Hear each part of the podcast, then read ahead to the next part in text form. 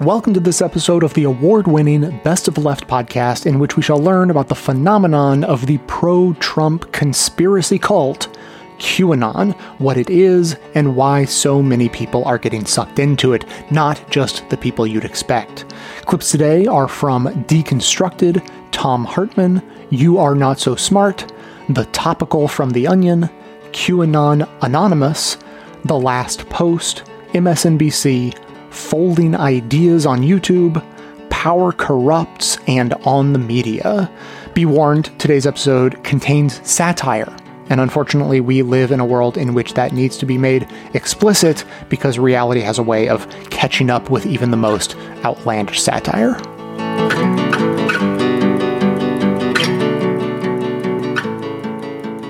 I have some familiarity with the Nazis, having known real Nazis and having, you know, been there. And, and one of the things that consistently in talking with people that I knew who were Nazis or who had been Nazis, I'm talking real German Nazis now. This was back in the 80s. These people were in their 60s then. And one of the things that I know is that one of their major influences was a, a, a, booklet that was published in 1902 in Russia. It was written by the Russian secret police on behalf of Tsar Nicholas II because Nicholas was of the opinion, Nicholas wasn't a particularly good Tsar, king of Russia, and he was a kleptocrat. He wanted everything. And the institutions, some of the institutions of Russia, particularly the banking institutions, were pushing back on some of the things he was doing. And so he had this thing drafted. It was called the Protocols of the Elders of Zion that said that Jews were trying to undermine and destroy Russia from within.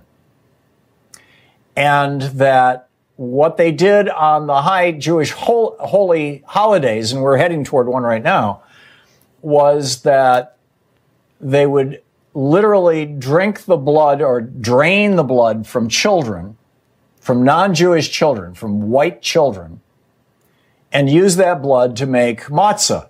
Use it to make the unleavened bread that you would eat around uh, Passover ceremonies and things like that. This was a big deal. I mean, this, this was widely, and then Hitler came to power, and in Mein Kampf, he references this. He ordered, he actually commissioned a children's book that was a children's version of the Protocols of the Elders of Zion and had it distributed to every school in Germany. I had conversations with my friend Armin Lehmann about this, who was the 15 year old courier who brought Hitler the news that the war was lost and was there when Hitler committed suicide. Armin wrote a book about it. I've talked about this before. Armin's been on my show. Armin's dead now, but um, back more than a decade ago, he was, he was on my show many times talking about these issues. And the kids believed it. Everybody believed it. It was a cult that they believed that the Jews were a cult that stole and abused, including killing, white children. So Gregory Stanton published a piece in justsecurity.org that I tweeted over the weekend. You can find it on my Twitter fi- uh, timeline if you're looking for that particular story, or you can just you can just Google it. It's titled "QAnon is a Nazi cult rebranded." And he starts out saying a secret cabal is taking over the world. They kidnap children, slaughter and eat them to gain power from their blood.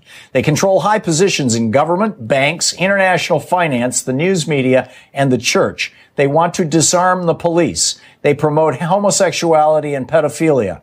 They plan to mongrelize the white race so it will lose its essential power. And then he said, does that sound familiar? This is, ex- this is pretty much the story that you get from QAnon right now. And he said, it's actually, he said it was called the Protocols of the Elders of Zion. It was written by Russian anti-Jewish propagandists around 1902. Central to his mythology was the blood libel, which claimed that Jews kidnapped and slaughtered Christian children and drained their blood to mix in the dough for matzahs consumed on Jewish holidays. The Nazis published a children's book of the protocol, you know, and he goes through the whole thing. And then he goes through the history of this. And now you've got QAnon saying that the Jewish billionaire George Soros and Jews who control the media and they, you know, they'll point out, you know, hey, Wolf Blitzer's Jewish. Didn't you know that? That kind of stuff. This is, you know, QAnon, and and they're saying, oh, well, you know, uh, uh, these people want open borders so that brown children can invade America and mongrelize the white race. This is part of the story of QAnon. The so-called deep state is largely the Jewish deep state. And now in Germany, as he pointed out in Just Security, over 200,000 of the new Nazis, the neo Nazis, have now taken the QAnon pledge. They've embraced this. He says in the 30s, millions of, of Europeans were unemployed. Violent battles between Nazis and communists raged in city streets. Democratic governments were powerless. And today, the American people suffer from a plague. Millions of Americans have lost their jobs. Angry mobs roam American cities and battle militarized police and heavily armed militias. The American government seems paralyzed. Dictators rule Russia and China. Islamic fascists rule Saudi Arabia and the old Ottoman and Persian empires. The American president appeases Russia, scapegoats China, and looks the other way as Putin and bin Salman murder their opponents. Now, there have been a few Republicans who have called this out. Liz Cheney, Adam Kinzinger, Ben Sash, Sasse have all said, no, wait a minute, we don't want that. But how did a Nazi cult get rebranded and have this much power and influence in America? This is amazing.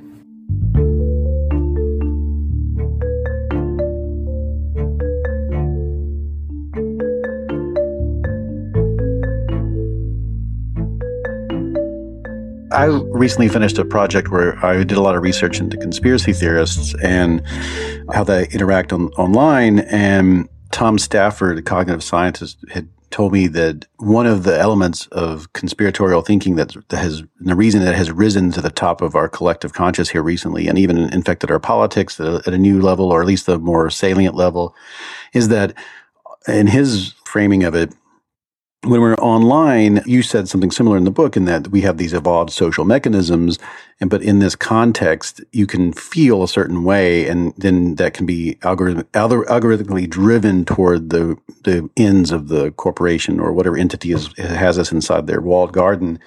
And he was saying that it was these people are talking to each other in an environment, whether it's like a subreddit or whatever, where they feel like they're in a community. They feel like they're having an exchange of ideas and that they are coming to a consensus and they're figuring things out. And he said that, but they're not actually in a community. They just are getting the feeling that they're in a community, but they're really alone and they're isolated. And so they're, they're basically alone together, right? Right. Uh, and, and in doing so, it's not like a, a group of doctors who are like someone says I may not. they are scientists who say this idea looks like it's not working out. The evidence is starting to point in the other direction, and they update. A conspiratorial community doesn't update. Everyone's independent interpretation of the evidence is as valuable as anybody else's, as long as they stay collected. And so it's just the tribal aspect of it is what is being pinged. And it feels like that's a dangerous place and it, and it seems almost like a, a stop, a intermediary step in toward the future that you're imagining, where how do I be remain an individual, but also have community? I guess I'll just I'll stick with these people who are like-minded, and and then we have a community, and then that community is now antagonistic toward this other community. It feels like that's the space we're in right now. What's your reading of that? You can look at online communities as subscriptions to particular conspiracies.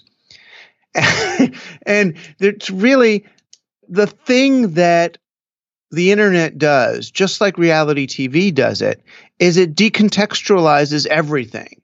So, how are we going to interpret this picture? How are we going to interpret this sequence?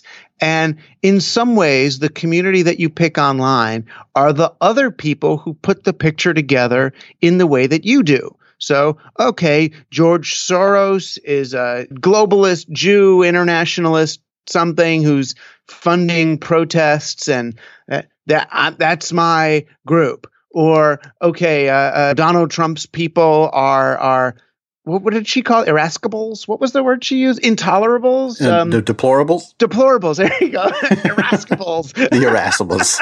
I think that, that irascible is actually a compliment. Yeah, Deplorable. Your, your, next book should be called The Irascibles. The Irascibles. I like that. Nobody uses that word anymore, do Bring they? it back. Bring it back.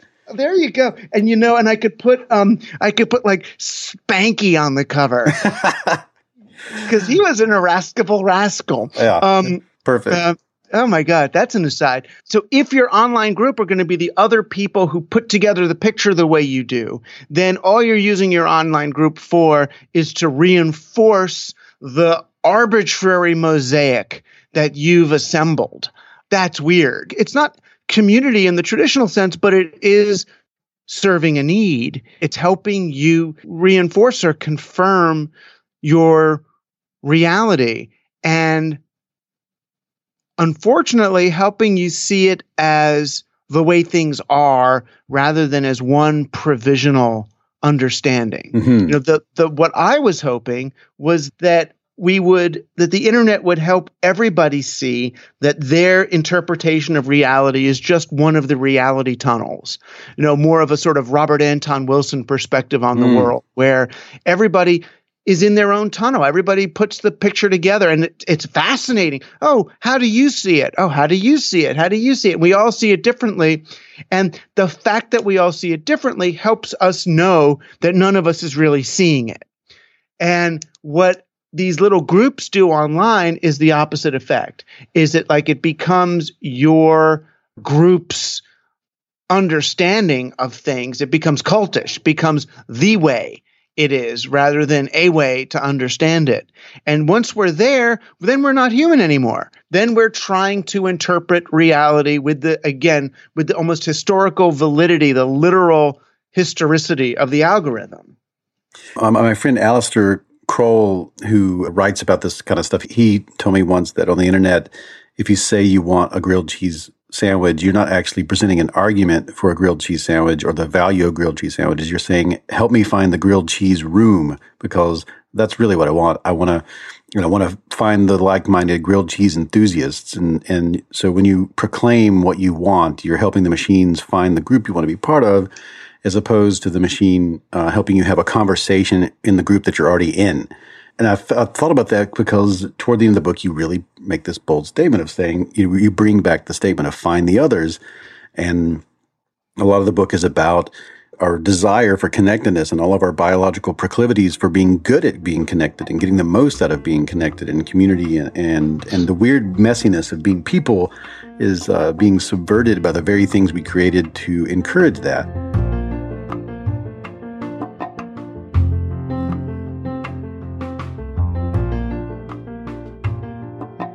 The far right conspiracy theory dubbed QAnon has gained an alarming amount of traction in the lead up to this year's presidential election, and today we may have more of an understanding as to why. A new psychological study published this morning has found that the appeal of QAnon can be attributed largely to it being 100% true. Top psychiatric researchers have concluded that when a certain type of person is presented with theories that our government is secretly run by a cabal of Satan worshipping pedophiles, they will have a tendency to believe these claims due to the fact that they're totally real and absolutely can be backed up with hard, undeniable evidence if you just read between the lines. Interesting. I may have to dive into my Facebook feed and do a little research on this for myself.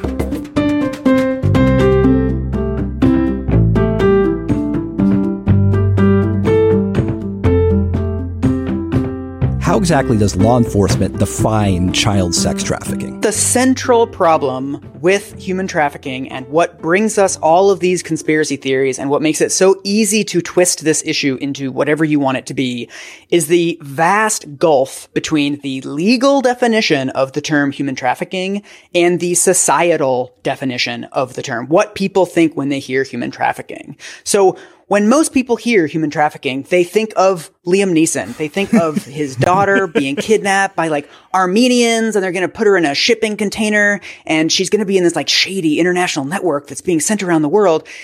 That is a straightforward moral panic. That is an urban legend. That form of trafficking of children being kidnapped, sold into these vast international networks, that is fake. It's a conspiracy theory all the way down. The problem is the legal definition of trafficking. And when you hear about, you know, there's been this many confirmed human trafficking cases or there's been this many prosecutions of human trafficking this year, the legal definition encompasses things like forced marriages in South Asia. It encompasses anyone who is doing any work of any kind to pay off a debt. So if a woman from Kenya moves to the United States and she has to borrow money to pay off her plane ticket, and she does that with her nannying job, that is under the law human trafficking. And when it comes to children, human trafficking covers anyone who trades a sex act for anything of value. So a pimp is not required. Recruitment is not required. Coercion is not required. If you are a homeless teenager and it is cold and raining and you're desperate and you agree to have sex with somebody so that you can sleep at his home, that is human trafficking. Technically, he is your trafficker. Legally speaking, that is an act of human trafficking. So we have this vast array of legal acts that are happening, none of which are good. But all of those get boiled down into this pop culture Liam Neeson understanding of the term, and they're just not the same. So it sounds like the problem is, is that like when I guess when law enforcement tracks this stuff, their definition is so incredibly broad. It can encompass like lots and lots of things that are bad to varying degrees, but it's like, but when people hear sex trafficking, they just, they go exactly to like the worst case, most dramatic scenario. Yes. I mean, I should say I have spoken to the kind of the two major human trafficking organizations in the United States that are perpetuating a lot of these sort of stranger danger myths of human trafficking. Neither one of them can provide me with a single example of a child being trafficked by a stranger on an airplane. This is something that we do not have a single confirmed case of. And yet we have posters in every single airport being like, Oh, look for, look for children with these signs. Make sure you call this hotline number. They're in every single rest stop in America. And we don't have examples of this form of trafficking actually taking place. Isn't this something that John McCain's wife, uh, yes. fell into? So she called somebody. Uh, yeah, she she she saw a child and a and an, an adult in an airport and called security on Yes. them. So this Yes. stuff was already in the making, man. The, the Republicans were ready. Yes, she literally saw an interracial family and she thought that it was trafficking and she called the cops. And then even more disturbing, the way that we found out about this is that the next day she was on a local radio show talking about how she rescued someone from being trafficked. Oh, even though all she did was call the cops. They confirmed it was just an interracial family and everyone moved on with their lives. And yet in her head, she has rescued a trafficking victim. Right. This is the problem with this is it's all this sort of like shadows and sort of a friend of a friend of an uncle of a brother. And then you get these wild stories that nobody can confirm. I mean, it's like, you know, flash your high beams at a gang member initiation and you get killed. It's, it's exactly like the fucking email forwards that we got in the 1990s. What about the, the missing children? I keep hearing like QAnon people talk about the epidemic Yes. of missing children. So I assume that every time a child is missing, it means that they are basically on the plane to the cabal or something. That's very fortunately not the case. Hmm. So this is, it's hard to get, it's easy to get wrapped up in all this conspiracy stuff, but it is in fact extremely good news that this is not happening in large numbers. And if it was, there would be many, many other signs of it than like whatever you found zip ties on your car in the Whole Foods parking lot, right? So the thing to keep in mind about every single statistic regarding missing children, and there's a lot of different ones that go around, is that these are not the number of children who disappear. These are not the number of children who quote unquote go missing. These are the number of reports of missing children in a year. So one of the numbers that goes around a lot is 800,000 children. 800,000 children disappear every year. That's more than 1% of all children in the country, by the way. So just on its face, we should be skeptical of these kinds of large numbers. Secondly, this particular number comes from a 2001 report from 1999 that the author of the report has now disavowed it and has instructed people not to use it. So that's with that specific number. But the biggest problem with these large numbers in general is that more than 99% of missing kids come home. They come home within days. They come home within hours. More than half of reports of missing children are custody disputes. It's like dad takes the kids for the weekend. Sunday night rolls around. He hasn't brought the kids back. Mom freaks out. Mom calls the cops. It takes him a couple more days to bring the kids back. She has to threaten him. It's a really ugly situation. Eventually the kids get brought back to her. That happens extremely frequently in America as part of custody disputes. It's really sad and it's really awful, but it's just something that happens quite a bit. They're called custodial kidnappings. It's very common in America.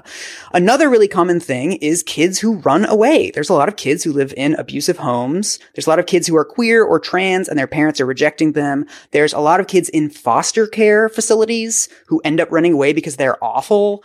And so these are things that happen most of the time the cops are called and the cops find the kids and the cops return them to the abusive situations. Like we do not have a good system for dealing with runaways. We don't have a social safety net to help kids yeah. in these situations. So in some ways they're highlighting like a real issue, but they're completely missing the real issue and they're fast forwarding to this fake shipping containers Liam Neeson version of the issue. In actual real cases such as Epstein's, we actually had a lot of victims coming forward and we had a lot of the families of those victims coming forward and we had authorities not doing anything. Right. Right. So at the same time, it's this conspiracy theory, but it's also, it's profoundly deferential to power in some ways, right? It's questioning some forms of power, but it's also saying, oh, we should trust law enforcement, right? As long as we come forward, everything is going to be fine. And what we've had in so many of these cases, like R. Kelly is another one, Bill Cosby is another one. I mean, we've had people serially treating women terribly. And over and over again, we've had people come forward. We've had people express concerns and nothing happens. Because oftentimes they are blinded by the power that is making them not trust their gut, or the authorities don't give a shit because it's a wealthy and powerful and connected person. I mean, most of the actual prosecutions of human trafficking are people who have bought the services of a sex worker without realizing that she's underage, or maybe he does realize that she's underage and doesn't care. Or it's somebody who is a manager, sort of what is colloquially known as a pimp, who is actually managing a number of sex workers. Mm. But this is typically something that happens after people are sex workers. And again, I don't want to minimize this. Like these are all terrible things that are happening.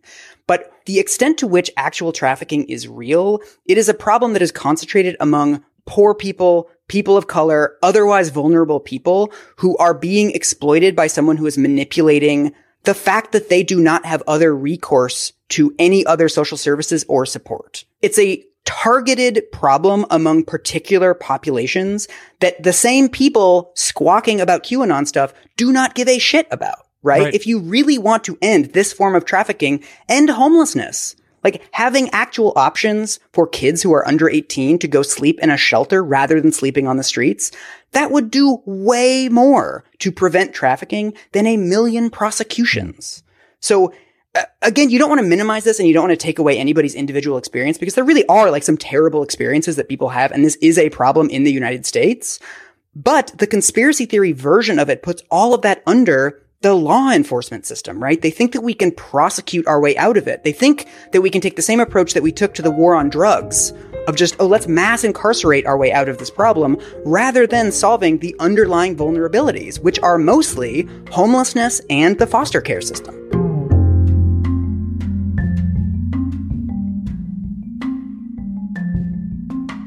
As an independent production that depends on the direct financial support of the audience, Best of the Left is as vulnerable as everyone else in this time of economic uncertainty. When people can't go to work or get laid off, non essential expenses are the first to go. We perfectly understand that. So if you can support the show directly on Patreon, that would be amazing and fantastic, and we thank you for that. But there is also a way you can support the show without it costing you any money. So if you're doing any shopping from the big box store in the sky, you can use our affiliate affiliate link and we'll get a cut of the price from everything you purchase. Our affiliate links for the US, UK, and Canadian stores are in the show notes on our website and on the device you're using to listen right now. If you use our link and you're taken to either the homepage or our Alexa skill page, then you have done it right. There's nothing additional you need to do, and we will benefit from the shopping you do after that.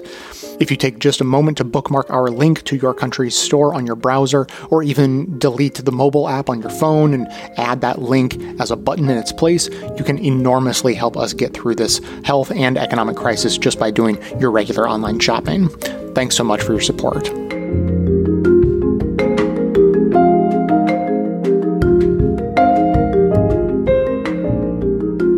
I've got used to finding in the far right and anti feminist communities I studied for my PhD was that there were usually a lot more women involved than it often looked like on first glance. We do tend to think of racism or nationalism as somehow less effective on white women than men, when usually what we're actually seeing is the members of far right movements who are more likely to either be in leadership roles or, more alarmingly, actually going out there and killing people for their beliefs, both of which do tend to be men. But listeners of this show will probably already know that QAnon tends to be different here. For one thing, many of our familiar favourites with political ambitions, like Marjorie Taylor Greene or Jo Rae Perkins, are obviously women.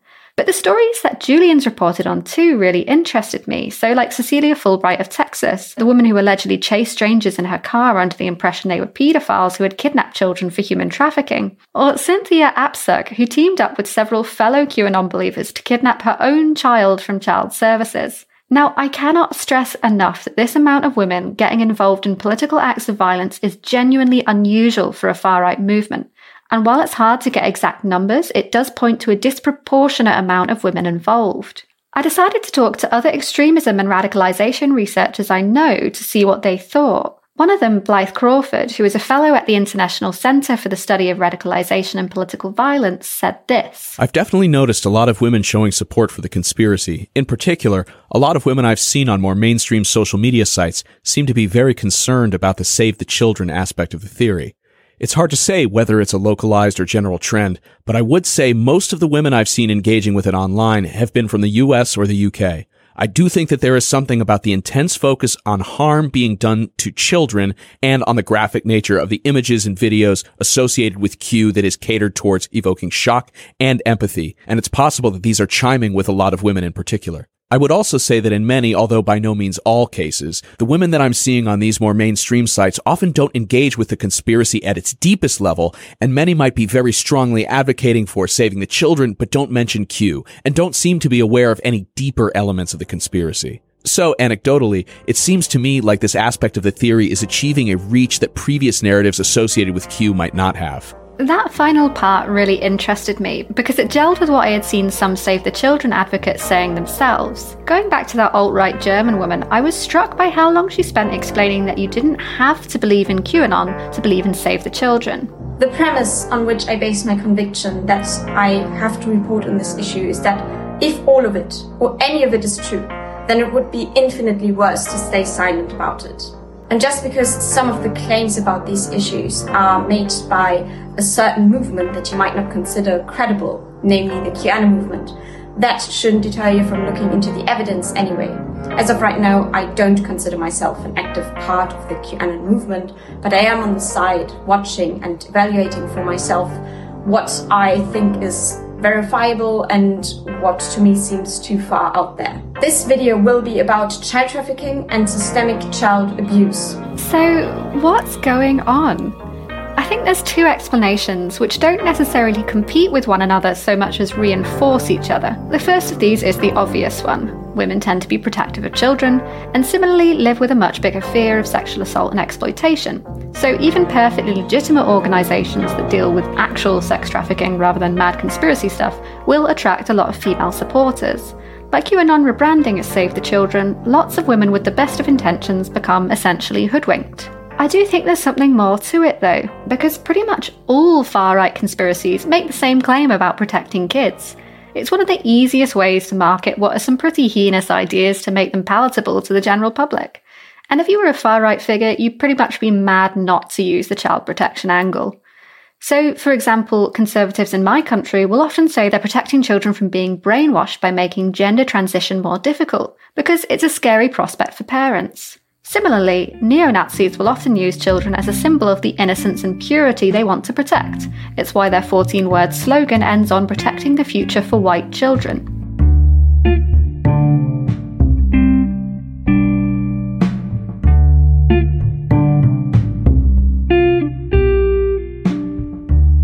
Story today is QAnon news brought to you by the Ad Commando. Wil Anderson, what's happening in the world of QAnon right now? Alice, news today that the group QAnon is releasing its own range of popular children's toys to indoctrinate the next generation. Now, I personally, as you know, I've had great success working with conspiracy theorists over the years. Who can forget my weight loss program from fat girth to flat earth? and as I said to another group that I was working with, you don't need to be an incel to be in sales. I was actually the person who gave QAnon the idea to be anonymous. A lot of people don't know that. QAnon, which is, of course, is short for Quentin Anonymous. and I said to Quentin, it's a nominative determinism, Quentin. Your name is anonymous. Lean into it. I said, Quentin, it worked for Banksy, and I think it'll work for you too. Now, that said, I was also the person who suggested to Banksy he should go into banking. So it doesn't always work. Anyway, since then, I've had Q's trust. Now, I need to point out, I don't believe in his ideologies, but this is advertising. And as I always say, I don't need to believe in something to convince you to believe in it. In fact, their slogan, where we go one, we go all, is based on the title of my best selling guide to advertising, where we sell one, we sell all. So the other day, I had an idea. I said, Q, I know you're into hashtag save the children. And I'm into hashtag taking the children's savings. And I've spotted a synergy. Two words kids' toys. I spitballed the whole campaign to him on the spot, Alice. Are you sick of your child's first words being mama or dada? Want your toddler's first word to instead be the storm? Don't care when your child goes to bed? More concerned about when they will wake the f up? Then QAnon Kids is for you. QAnon Kids, or Quack for short. You've heard of Baby's First Colors, Baby's First Rhymes. Now we provide Baby's First Conspiracy Theory. Worried your baby's too young? The good news is QAnon's trademark conspiracy theories actually work better on brains that aren't fully formed. Let's start with the Mr. Potato Head, which now comes with an additional tinfoil hat.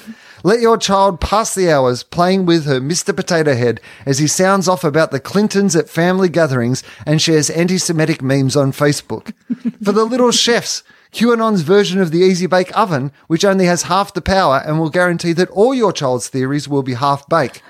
Each oven comes complete with a series of Australian chef and wellness influencer Pete Evans' range of cookbooks with no recipes. Every page just has a picture of what's trying to be cooked, and under the instructions it says, do your own research. For the more advanced child, why not try Hungry Hungry Pedos, where a group of Hollywood celebrities compete to see how many slices of pizza they can jam in their mouth? or maybe the Teenage Mutant Conspiracy Theory Turtles. Pizza is a code that's sure not to please. These ninjas are not into pepperoni and cheese. You've seen her on the catwalk, fighting fires and getting married. But wait until you see your favorite blonde haired doll do so much yoga and drink so much bone broth that she starts talking about how 5G causes pandemics. yes, it's the QAnon Barbie. Not to be confused with the, our outdoor grill for adults, the barbecue anon. Perfect for flame grilling those steaks in the same fires the pedophiles will burn in while they worship their lord Satan. I mean, Barbie comes with every accessory, but QAnon Barbie doesn't come with a mask. A mask sold separately. I think it's a brilliant idea to advertise QAnon to children. I mean, you can put them to sleep every night counting the sheeple.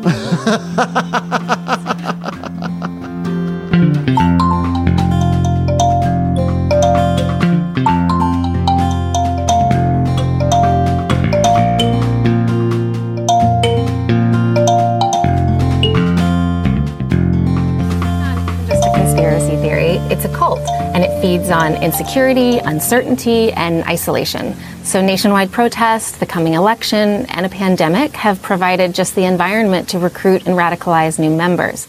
Marc-André Argentino is a data scientist and he studies extremists. He made this chart for me using CrowdTangle, which is a Facebook owned tool. It shows the activity of hundreds of the largest QAnon groups. Do you see that spike? That's in March, when states begin COVID 19 lockdown measures. But it hasn't just grown. QAnon content is reaching a new audience and in some unexpected places. Anti vaccination, anti mask activists have embraced the conspiracy theory. Instagram is riddled with QAnon conspiracies, spread in flashy posts by lifestyle influencers, mommy bloggers, and alternative health pages.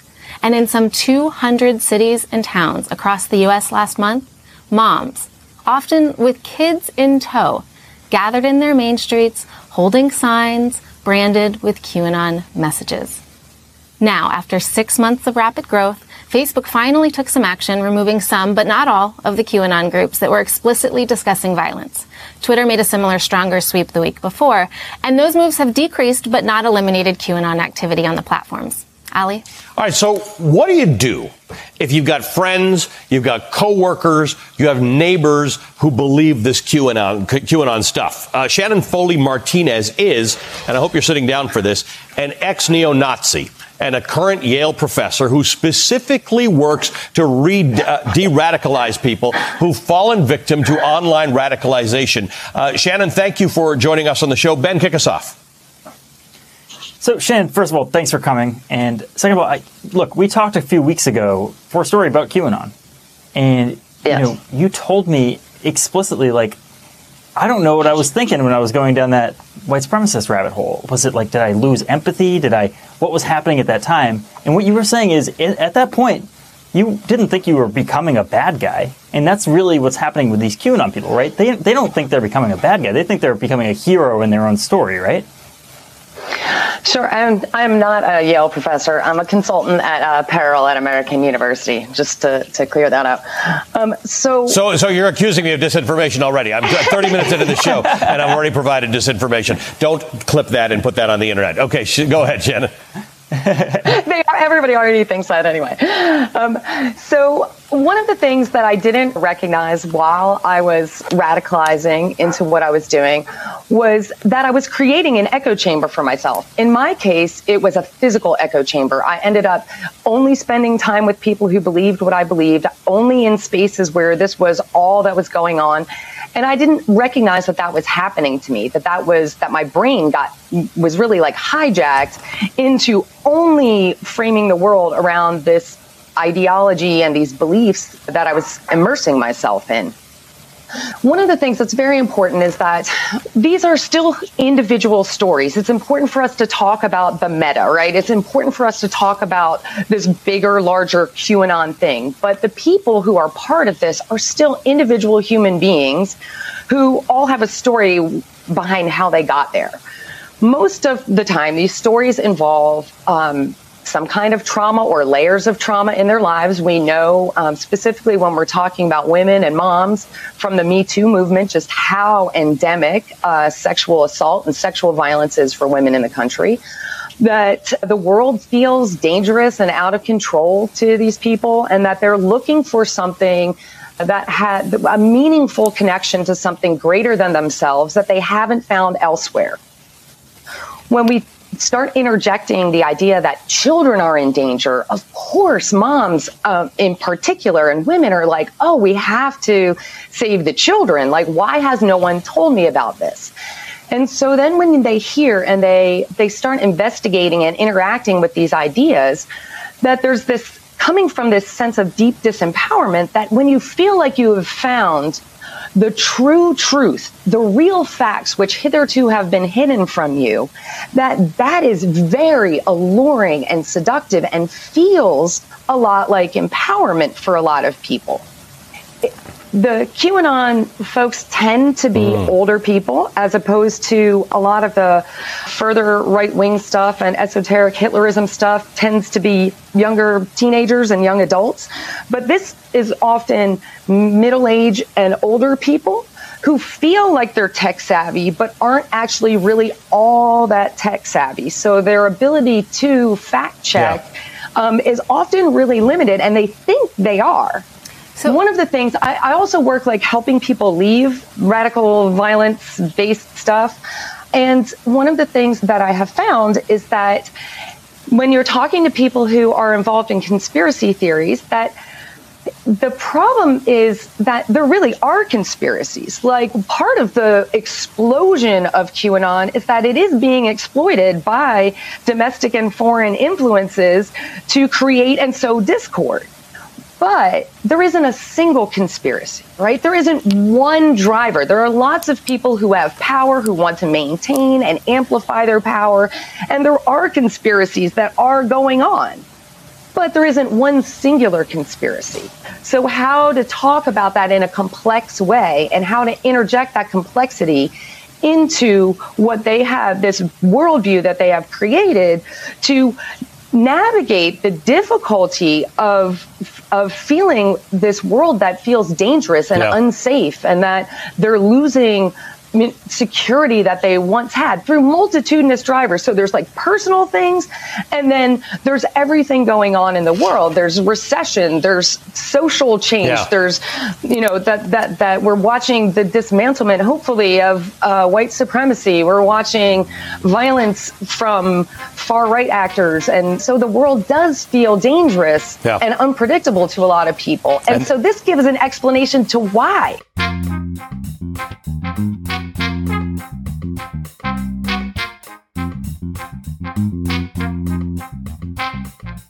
If you want to cut through the noise, it's this. The unifying theme is a desire for a sort of restorative authoritarianism, for a strong man to come in and forcibly put everything back where it belongs. Everything else is aesthetic. Like Flat Earth, there is a sympathetic nugget in the anxiety that the world has gotten too complex, that things are spinning out of control, but the Q analysis of the problem is that the fault lies with the people outlining the complexity. The purpose of cosmologies like Q, like Flat Earth, is to simplify the world. And I know that sounds ridiculous. The irony here is that this isn't all that far off base. Now, not this specific example. The QAnon map of global politics is almost pure nonsense, but the shape of it isn't. If you were to map out the political landscape of the world, it would look a lot like this. Thousands of political entities, big and small, all with their own goals, values, and incentives, navigating an equally complex series of conflicts, alliances, and rivalries in competition for power, fame, or limited resources. So how is something like this making the world simpler? because it takes all this, the chaos of millions of individuals trying to reshape the world in their own way, for good or ill, and turns it into a single entity. All the world's complexity, all the chaos, it's all the fault of one group. Not an ideology, not a worldview, not historical inertia, not anything so nebulous as the way we think about the world. A single, tangible, identifiable group with a written agenda. These types of conspiratorial beliefs, for all their complex cosmologies, exist in opposition to structural challenges, and a lot of people get involved because they resent structural criticism. Structural criticism poses that we are the way we are because of complicated forces, some intentional and many not, that have compounded and morphed over generations. There's no plan, no template, and no goal. The world won't just magically morph into a better place as a function of its existence. We are responsible for confronting the past, fixing the present, and shaping the future. QAnon, and not just QAnon, many people, many, many people want to believe that things are the way they are because someone has deliberately crafted it to be that way, that there is a natural order to the world and we need to just trust the plan. Climate scientists, trans and queer activists, women's rights, reproductive autonomy, racial justice, protests against police brutality, generational wealth equality, against the increasing transfer of the public good into the hands of corporations for privatization and exploitation. All of these are interlocking systemic issues. These are inarguably disruptions of the status quo, confrontations of deep rooted complexities that intersect the lives and futures of billions of people. And it's that disruption, not the underlying injustices, not the underlying conflicts that make QAnon anxious, that make QAnon feel like the world has gotten too complex. They don't want those complexities to exist, and by talking about them, you make them exist. It's a form of magical thought. Talking about police brutality wills police brutality into existence.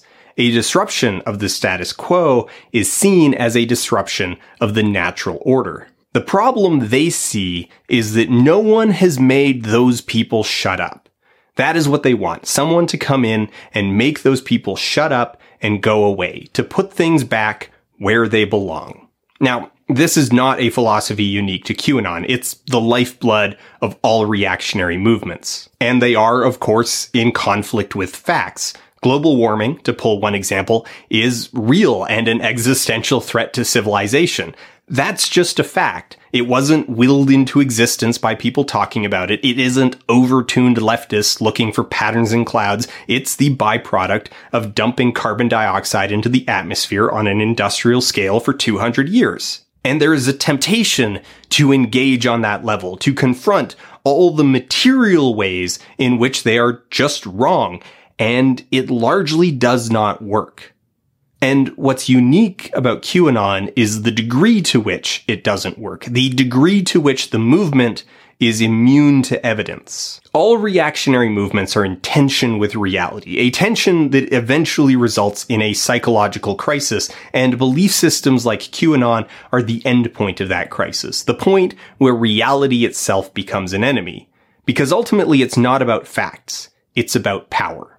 QAnons are not otherwise empty vessels who believe one wacky thing. They have an agenda.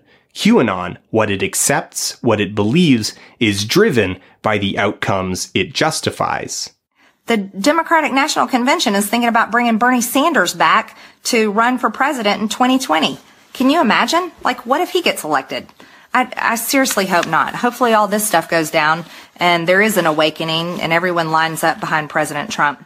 I'm fed up with the attacks on President Trump. I think he's the greatest president that we'll have in our lifetimes, mm-hmm. and I'm grateful for all he's doing. And I'm proudly running for Congress in Georgia's 14th district. The reason they aren't more bothered by Q constantly getting things wrong, why they aren't more bothered by the extreme inconsistencies and outright contradictions, by the claims that are just materially wrong, is because it gives them power over others who are bound by something as weak and flimsy as reality. They claim to be against corruption while hanging their hopes on an openly corrupt man, and that naked hypocrisy is the point. They will effortlessly carve out an exception because it makes them exceptional. They engage in wild hypocrisy as an act of domination, adhering to something demonstrably untrue out of spite, because they believe that power belongs to those with the greatest will to take it. And what greater sign of will than the ability to override truth? Their will is a hammer that they are using to beat reality itself into a shape of their choosing. A simple world where reality is exactly what it looks like through their eyes, devoid of complexity, devoid of change, where they are right and their enemies are silent. They are trying to build a flat earth.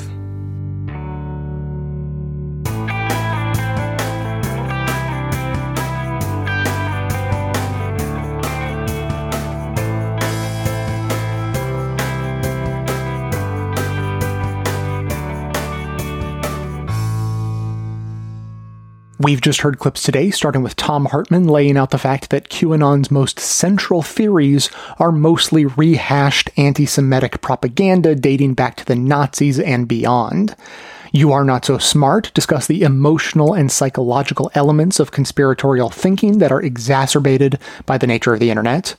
The Topical from The Onion satirically explained that everything about QAnon is actually true and supported by facts if you just read between the lines. QAnon Anonymous first spoke with Michael Hobbs about the nature of human trafficking and how it is almost nothing like the pop culture definition. QAnon Anonymous also spoke with Annie Kelly about how women are being drawn into QAnon. The Last Post, more satire, spoke with comedian Wil Anderson about the new line of QAnon children's toys. And by the way, if you need a daily satirical news podcast set in another dimension, I definitely recommend that you make it The Last Post. It has become my new favorite this year. Ali Velshi on MSNBC spoke with a reformed neo Nazi about how people fall prey to cult conspiracy echo chambers. We heard a portion of a video from Folding Ideas on YouTube explaining the search for simplicity that is the through line between flat earthers and QAnon followers. All of that was available to everyone, but members also heard some bonus content that everyone else missed out on. There was a clip from Deconstructed giving some historical context with American conspiracy theories through time. Power Corrupts spoke with a thoughtful, nuanced, lucid sounding QAnon follower because, yes, they do exist, and on the media dove into the world of conspirituality. For non members, those bonus clips are linked in the show notes and they are part of the transcript for today's show, so you can still find it if you make the effort. But to hear that and all of our bonus content delivered seamlessly into your podcast feed, sign up to support the show at bestofleft.com slash support or request a financial hardship membership. Every request is granted, no questions asked, because I don't want money to be a barrier to information. And now we'll hear from you. This first voiced mail is from Scott, and his comment was posted under the episode all about the post office and the census. I think he wanted you to hear what he thought about that episode.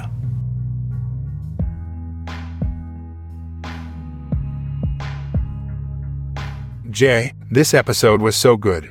I put off listening to it for a long time because I thought it would be 1. boring and 2. depressing, but it was neither of those things. Bravo. Hey everyone, listen to this episode. The Planet Money section is superb.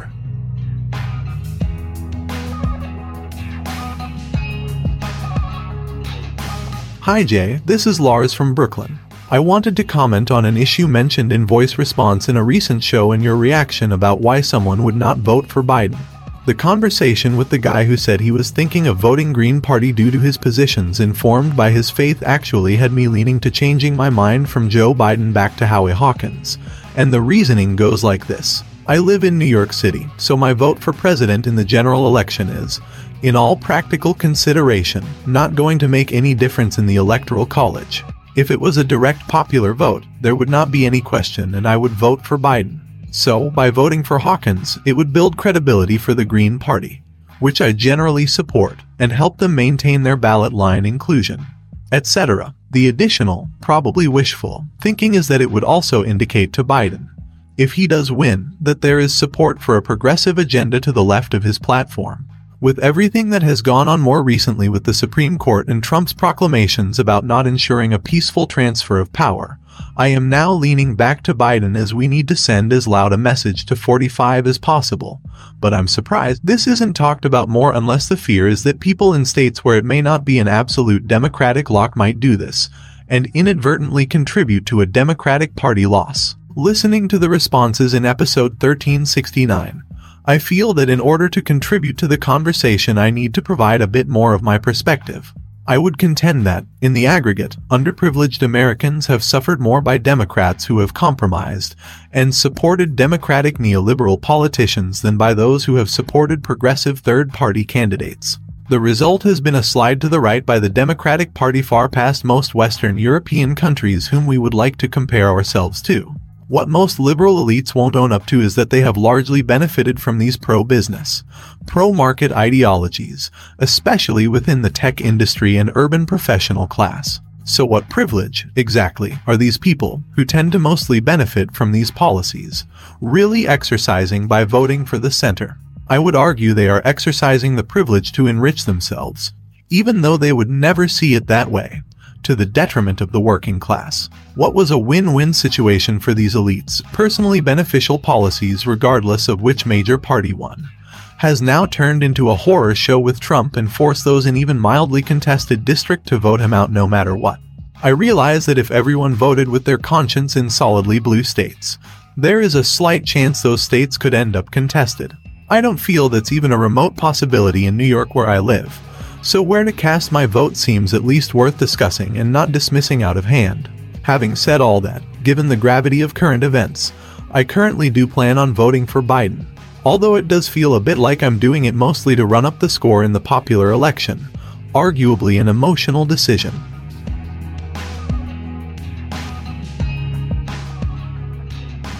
Thanks for listening, everyone. Thanks to Dion Clark and Aaron Clayton for their research work on the show. Thanks to the monosyllabic transcriptionist trio, Ben, Dan, and Ken, for their volunteer work helping to put our transcripts together. Thanks to Amanda Hoffman for all of her work on our social media outlets and activism segments. And thanks to all those who called into the voicemail line or wrote their messages to be played as voiced mails. If you'd like to leave a comment or question of your own to be played on the show, you can send us a voice memo hello by email, record a message at 202 999 3991, or write me a message directly to j at bestofleft.com.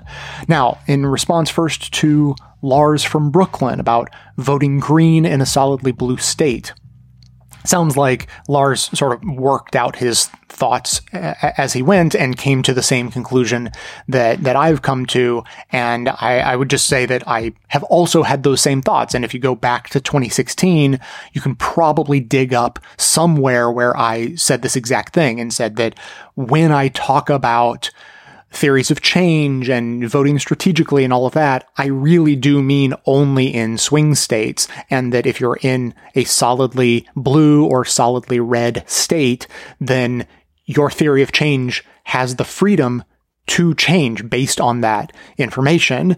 And if you want to send legitimacy to a third party and you understand that because you don't live in a swing state, you can do that without really risking affecting the election in any way, then that's a perfectly reasonable thing to do. Now, I mean, whether that theory of change has legs, whether it's likely to work or go anywhere, I mean, that's a whole separate discussion. But in terms of your theory of change being at odds with the immediate dangers to vulnerable populations in this moment, if the election goes the wrong way, that discussion gets to be completely separated based on that. So, Lars, I, I completely agree. If you live in a solid blue state and you want to vote green, I generally don't have a problem with that and, and have said as much in the past.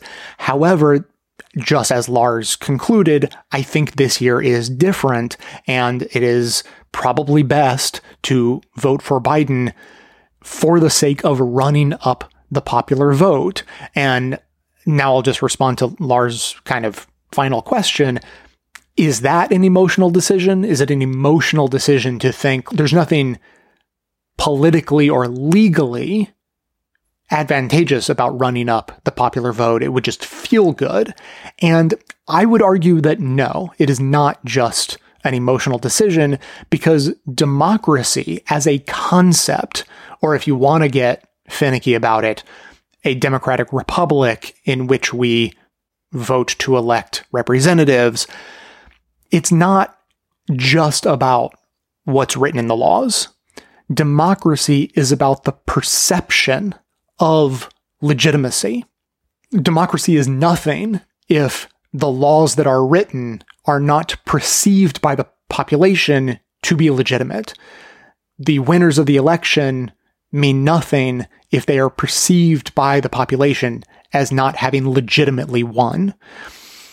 And so the rules that we have in place for how we run our elections and the laws that we have in place to maintain the structure of democracy are in place to maintain the perception of legitimacy because that is at, at the very end of the day the only thing we really have to hang on to.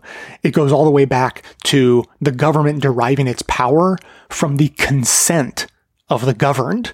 That consent is contingent on perception because if Trump has proven anything in his tenure, it is that laws don't mean anything if humans don't step up and enforce those laws or rules or norms.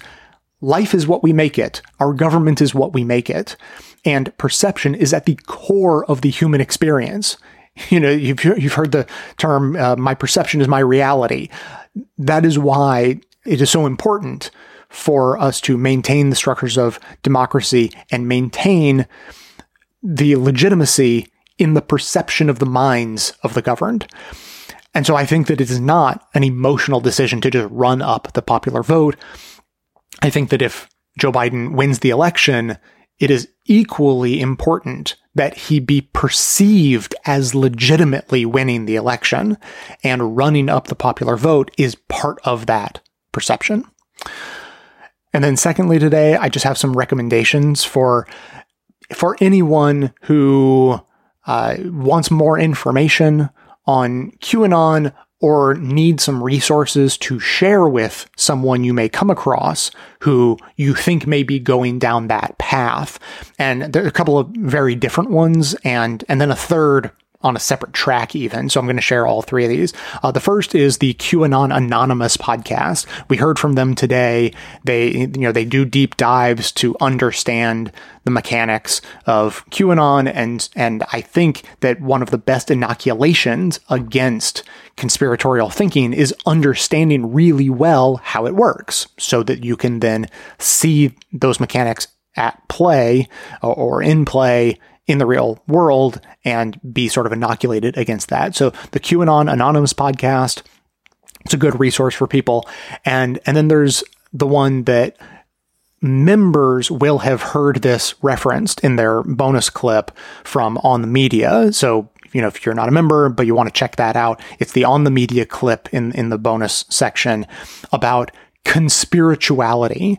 And this is the one that, you know, maybe my audience or friends of my audience may be more attuned to or susceptible to. And it, it's all about the world of, you know, like the school to prison pipeline. There, there's now the yoga to anti vax to QAnon pipeline.